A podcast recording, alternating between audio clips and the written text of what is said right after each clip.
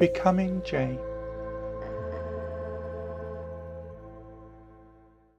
Having decided it was time to tell our children about my gender transition, time slowed like some weird science fiction movie.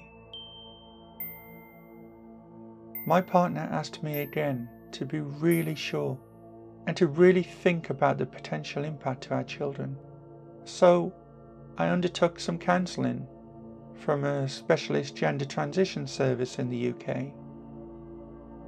I'd never used counselling before, never really saw the need to be honest. I probably thought that's not the sort of thing I would ever need.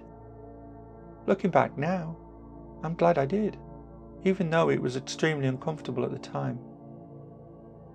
It was never uncomfortable because of what was discussed, but because of why it needed to be discussed at all. You see, I was never in any doubt once I made the realization about embracing my true whole self. I'd not really thought to consider just how much energy it would take to reassure others that I wasn't going barking mad, but that I was doing this thing because that's who I am, and it's the clear and right thing to do for me. It was not so much that I was changing or making changes, of course I was, but in my mind, I was doing the opposite.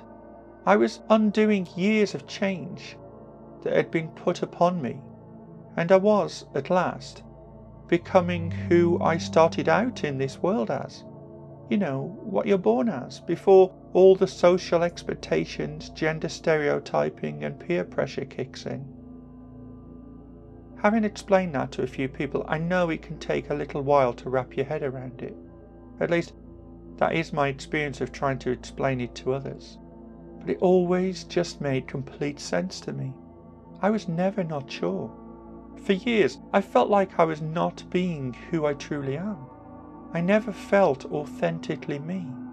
And obviously, as a result of all that, I fell into a rut, a life rut of trying to meet some abstract expectation, some stereotype that I'd simply never identified with in the first place. How can I explain it better? That sense that you need to be someone others expect you to be. For me, growing up in the 1970s, I was expected to do boy and manly things. You know, football, cricket, boxing, not that they're manly things, but they were socially considered that way at the time. Later on, I realised I was being set up to be the father figure, the man of the house, the breadwinner, all those things that sound absolutely ridiculous today, because none of them belong in the sole domain of man. And as a woman, I still do all of those things like every other woman does. It became clear to me that I was being asked the same question no matter who I spoke to. And the question was why? Why? Why? Why? Why, am I doing this at my age? Why am I doing this to my family? Why now? Why change? Why at all? And it all sounds like a totally reasonable question.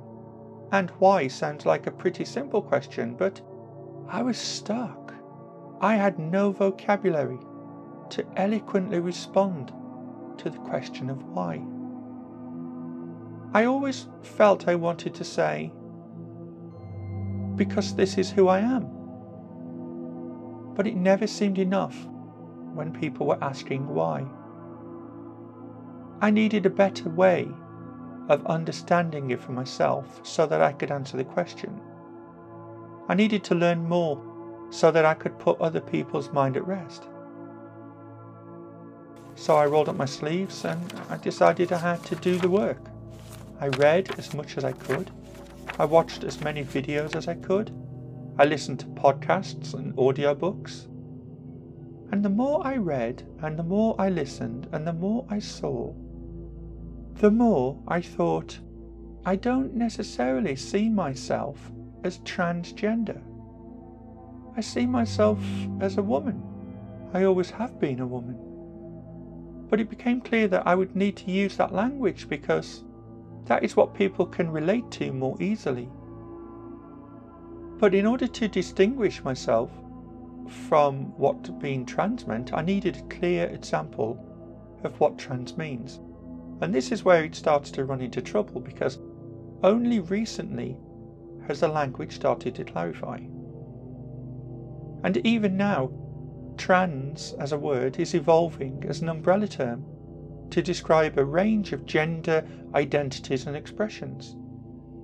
Current understanding of trans describes a person whose personal idea of their gender does not match with his or her assigned gender role. And even in that statement, there's the binary his or her. And also, a person whose gender identity is different to their sex assigned at birth. And I think it's really important to remember that sex is assigned at birth.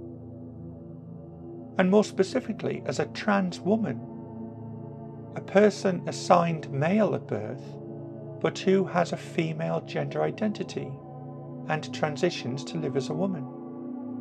And all three of those definitions are textbook definitions.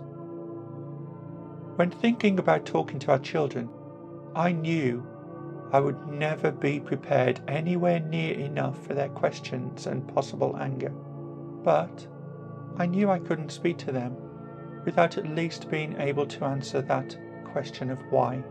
As the research shows, it relates to a person whose sense of personal identity and gender doesn't correspond with their assigned birth sex, their natal sex.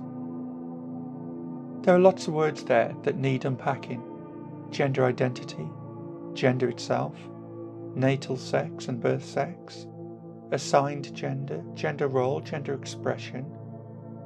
And then there are additional ones acquired gender, difference between sex and gender itself, and of course gender transition.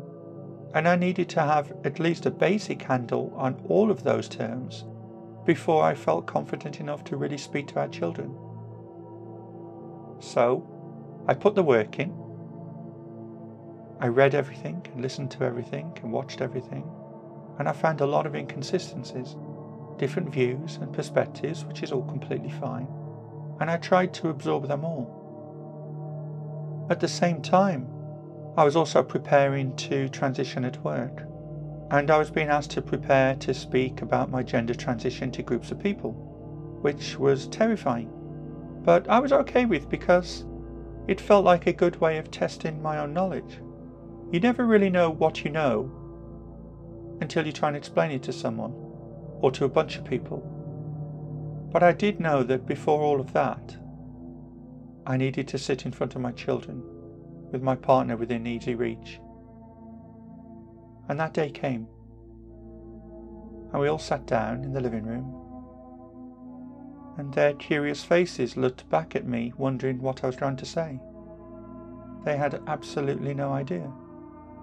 And it took me a little while to compose myself, which probably made them feel a little more anxious. They looked at my partner, I looked at my partner, they looked back at me, and I opened my mouth to speak and I told them that I love them, but I'm going to become the woman I always was. This has been an episode of Becoming Jay. Thank you for listening.